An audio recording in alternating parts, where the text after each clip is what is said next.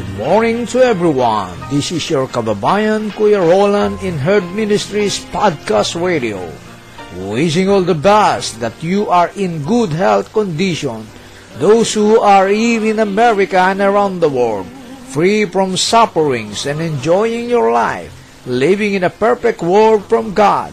Maligayang pakikinig sa inyong lahat, maging saan man panig ng mundo kayo, naroroon. Ang paggabay nawa ng Diyos ay palaging sumainyo. Sino ang lalapitan mo? everyone here in the sanctuary and also in Facebook Live yeah, around the world. So we are live around the world. So uh, I feel nervous, huh? Because if I do a mistake, uh, it's okay. Okay, it's, it's okay. It's a live uh, program. Okay, good morning, and uh, today, thank you for Atui for uh, being my uh, uh, to assist me because I have no access in the PowerPoint. So she's the one who will do the clicking.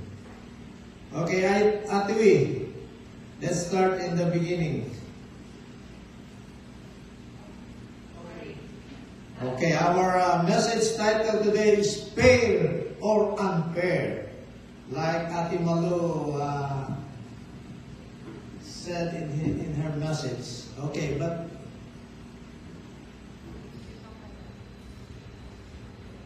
Okay, uh, I have a picture of being fair or unfair. what is your comment about that? It's fair? The other uh, is eating and the other one's not eating. So, okay.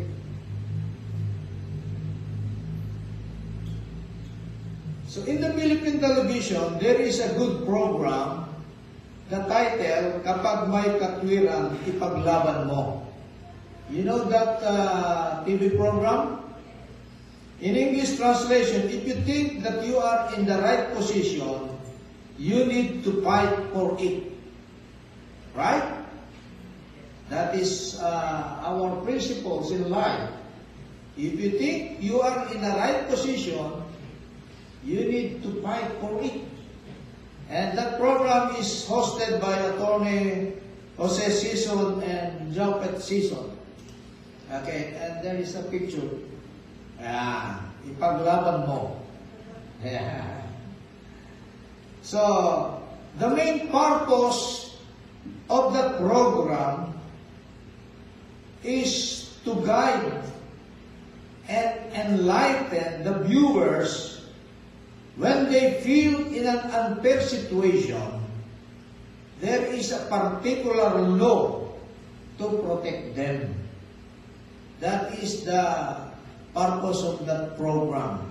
Because they are lawyer and they are trying to give um, suggestions or advice if you are in that position if you feel that you are in unfair position, like in our passage in the parable today, you need to go to Attorney Jose Sison and Japet. And there is a particular law to protect you. According to our uh, parable today, the master or the owner of the vineyard was accused of not being fair to their workers. Based on that accusation, the owner gave an equal amount of salary to the workers but not based on the working hours. See? So, that is the accusation. The master is become unfair.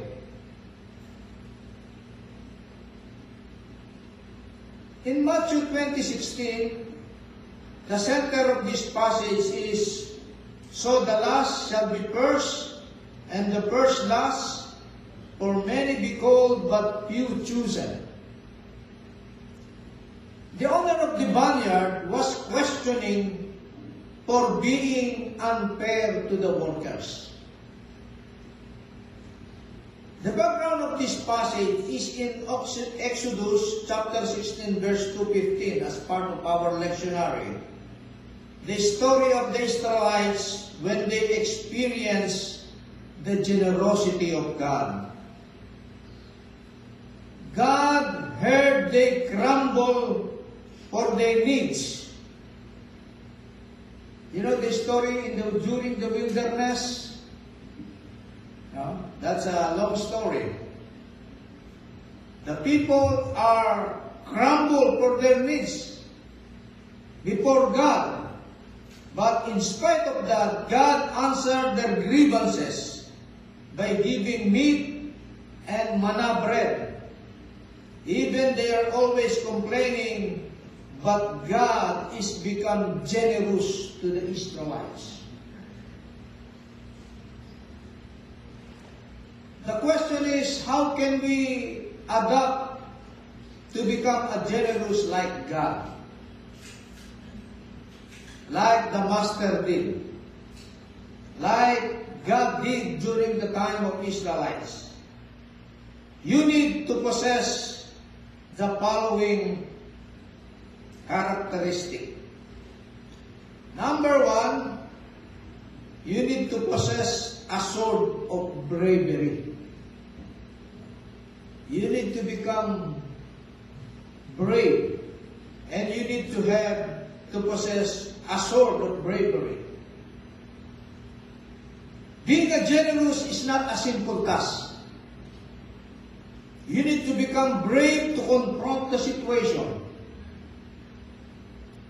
Like in ipaglaban mo sa TV program, you need to explain your side on your, or your stand. The master explaining to the first one who are complaining. Because we have already an agreement before I hurt you.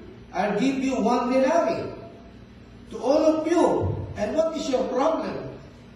But according to the first worker, it is unfair for me because I spent nine hours, not eight hours, according to the passage, to the parable. And the other one is only one hour. Oh imagine, oh my goodness, you give me, give me equal amount.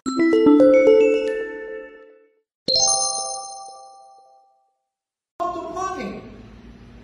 I expecting that you give me more because I spend a lot of hours to work. Number two is you need to possess an archery of wisdom. Number one is sword, number two is archery. Because this is a battle. To decide with wisdom. And that the master did. He shown his wisdom to confront that kind of grumble or, or complaint. Number three is you need to possess a latigo of judgment. That is the weapon of become uh, a soldier during that time. You need a sword, you need an archery, and you have a latigo. At the end of the day, you need to give your judgment based on your self-evaluation. You need to stand, you need to become firm, and you need to judge based on your self-evaluation. I have a illustration here. You know Concordia de la Cruz? Okay. When she died during the necrological service, some pastors stand on the pulpit and shares their experiences to Nana Cording. Yeah, in Filipino pastor, uh, Nana Cording, that is one of the respect uh, title. Nana, Inda, Uncle Cha, auntie, yeah, auntie, uncle, yeah, Nana, Nana Cording. When some pastor visited to Nana Cording in her home, when they left, Nana Cording gave a small amount of token of appreciation. Even Nana Cording is a poor woman.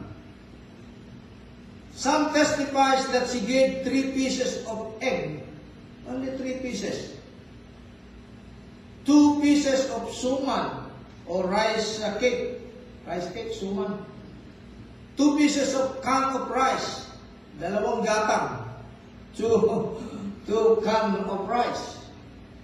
To the pastor, to the church workers, when they visited Nana Cording, Nana Cording is always give a token of appreciation in that kind of amount.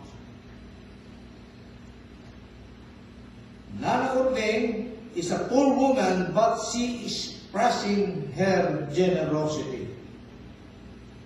And one time, when I uh, visited Nana Cording, she had a visitor in her home. One of the strangers in her barrio has stayed in her home, living to her home for a free of charge. Oh my goodness. Even she is a poor woman. She can do that. Uh, uh, she can express her generosity by welcoming strangers and stay, stay in her home. You know Nana Cording, who is Nana Cording? Nana Cording de la Cruz Javier. Yeah. Is my mother. Thank you for the life of my mother. Uh, but uh, she passed away already for almost uh, 15 years. There is a quotation in this world even you do good deeds, you cannot please everybody. Meaning, even you do a lot of good things or good deeds, some people still have a negative comments on what you did. Like in our parable today, the owner of the vineyard was accused of being unfair even he is a good provider to the workers. If you continue and scrutinize to read the parable, according to that, there's uh, some workers are, have no opportunity to hire during that time. So the master hired him. You see? But in spite of that, She wa- he was accused for being unfair. Even he is a good provider, giving a job opportunity to the workers. According to the Bible scholars, the parable is trying to correct the Jewish people on how to treat their workers fairly and not abusing their situation and to become a generous, especially to the oppressed people. And according to the our center uh, text or passage, so the last shall be first, and the first last, for many be called, but few chosen. Meaning, that is a God grace and generosity, not our work, our ability to become a chosen one or to become first. Meaning, that is only a God's grace. And God's generosity. So the challenge in our time In this time of pandemic, being generous is badly needed, particularly to us as a believer of Jesus Christ. You and I are the people around us are expecting to become a generous because we are promoting and we are shouting that we are believer of Jesus Christ. And in this time of pandemic, being generous is the priority activity of being a child of God. This is the priority, especially in our time today, the time of pandemic.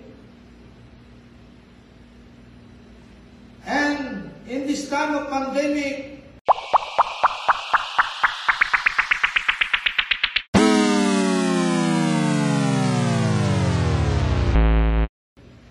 generous is a part of our life as a disciples of Jesus Christ. This is upgrade, upgraded situation because we are not only a believer. Because before I, my message is there is a big difference of disciple and believer. Believer is only believing God, but disciple is ready to follow and ready to die for the Lord. And that, as a qualification of a being a disciple, you need to become a generous. Not only this time, but for anytime. So our commitment, number one is don't be afraid to become generous to others even there is a lot of negative opinions. So, sa totoo lang, nakaka-dream talaga yun eh. You feel burnt out when you doing a good things, but the people is always complaining and always do a bad comments, especially to the Facebook. Huh? There's a very easy to make a comments now in our time.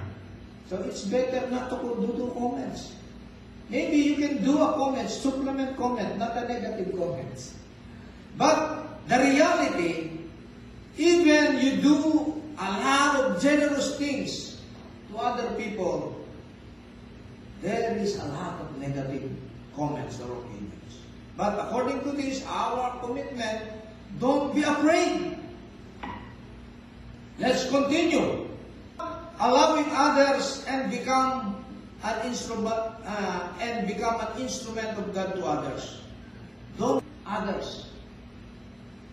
Because sometimes as uh, we have emotions, we are feel affected by the comments, by the negative comments, and you are trying to stop what the good things you, did to, you are doing to do.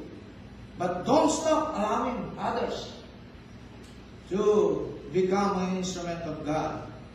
Don't stop to become generous. Even some people have not contented.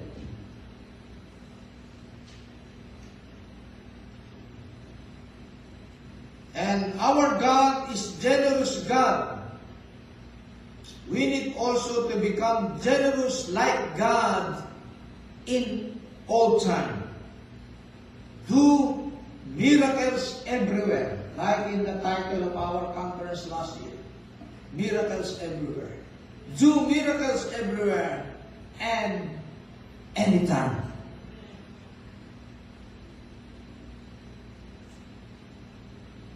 Hindi mahalaga kung ano ang iyong pinagmulan. Ang mahalaga ay kung paano ka humarap sa kinabukasan sa paningin ng tao at sa Diyos. In English, it is not important what is your background in life. The most important is how can you face and show to the world through your good deeds to the people around you and to your God. Let's pray. Dear God, thank you for your message today. Thank you for the parables that you are reminding us to become a generous like what you show to the world. Bless us, O Lord, and may this message is not only an additional knowledge for us, but